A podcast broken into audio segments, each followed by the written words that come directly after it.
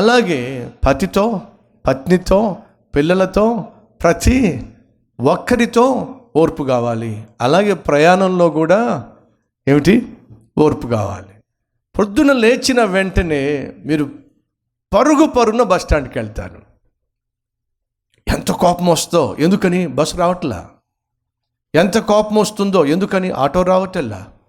ఎంత కోపం వస్తుందో, ఎందుకని ట్రైన్ రాలా. ట్రైన్ వచ్చింది కానీ లోపలికి వెళ్తే మళ్ళీ కోపం, ఎందుకని లోపల సీట్ దొరకలా. ఓర్పుతో ఎదురు చూడాలి, చూస్తూ ఉండాలి. ఎందుకని ఎవడు ఖాళీ అవుతుందా, ఏ సీట్ ఖాళీ అవుతుందా.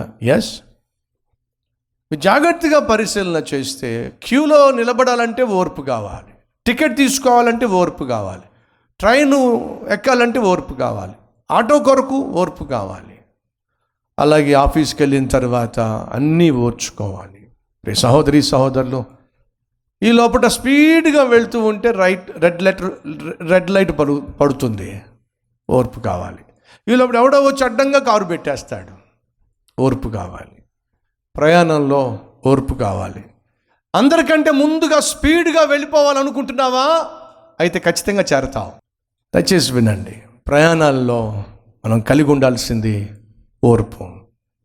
జ్ఞాపకం పెట్టుకోండి, అందరికంటే ముందుగా వెళ్ళిపోవాలి, వెళ్ళిపోతా. అలా కాకుండా ఈ జీవితము ప్రయాణము అనే సత్యాన్ని గమనించి, గుర్తించి ఈ మాట జ్ఞాపకం పెట్టుకోండి. రోడ్ కన్స్ట్రక్షన్ అవుతూ ఉంటుంది, అప్పుడు ఈ మాట ఉంటుంది, ఏంటో తెలుసా, work is in progress, road under construction. మీరు ప్రయాణం ముగించి ఆ రోడ్డు కన్స్ట్రక్షన్ అయిపోయిన తర్వాత, ప్రయాణం ముగించినప్పుడు ఒక మాట ఉంటుంది, thank you for your patience, construction is over. ప్రయాణం ముగించిన తర్వాత రోడ్డు దగ్గర ఒక బోర్డు ఉంటుంది, ఏమిటంటే మీ ఓపికకు ధన్యవాదాలు, ప్రయాణము ముగిసింది.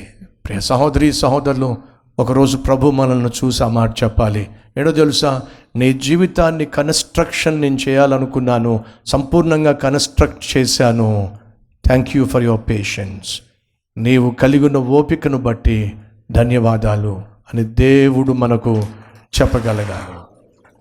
ప్రతి కన్స్ట్రక్షను ఖచ్చితంగా మనకు ఇబ్బందిని కలిగిస్తుంది. బ్రిడ్జ్ కన్స్ట్రక్షన్ జరుగుతుందా, ప్రయాణం చాలా కష్టంగా ఉంటుంది. రోడ్ కన్స్ట్రక్షన్ జరుగుతుందా, ప్రయాణం మనకు కష్టంగా ఉంటుంది. దేవుడు మన జీవితాన్ని కన్స్ట్రక్ట్ చేస్తున్నాడా, ఈ ఆత్మీయ ప్రయాణం కష్టతరంగా ఉంటుంది. కానీ ఒకటి మాత్రం వాస్తవం, ఈ కష్టతరంగా ఉన్నటువంటి ఆత్మీయ ప్రయాణాన్ని మనము కడముట్టించగలిగితే దేవుడు అంటాడు, your construction is over, thank you for your patience. నేను నిన్ను నిర్మించాలనుకున్న విధంగా నిర్మించాను, నువ్వు నాకు ఓర్పుతో సహకరించావు, థ్యాంక్ యూ అని దేవుడు చెప్పాలని ఆశపడుతుంటే, ఖచ్చితంగా మనం ఓర్పుతోనే నేర్పు కలిగి ఈ జీవిత యాత్రను కొనసాగించాలి. రండి ప్రార్థన చేద్దాం.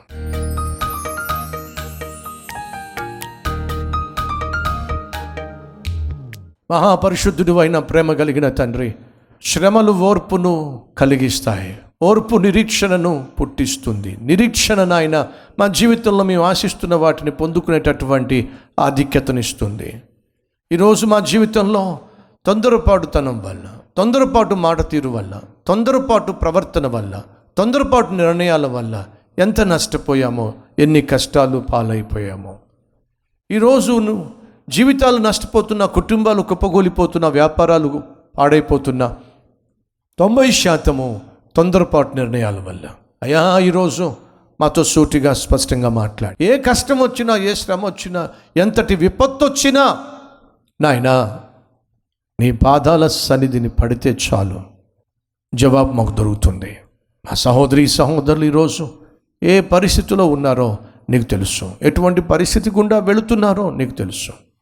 ప్రతి ఒక్కరూ ఓర్పు కలిగి, సహనం కలిగి, పనిలో, పతితో, పత్నితో, పిల్లలతో, ప్రతి ఒక్కరితో, ప్రయాణంలో ఓర్పు కలిగి ఆయన జీవించే కృప మాకుంటే చాలు, మా జీవితము ధన్యం నాయన.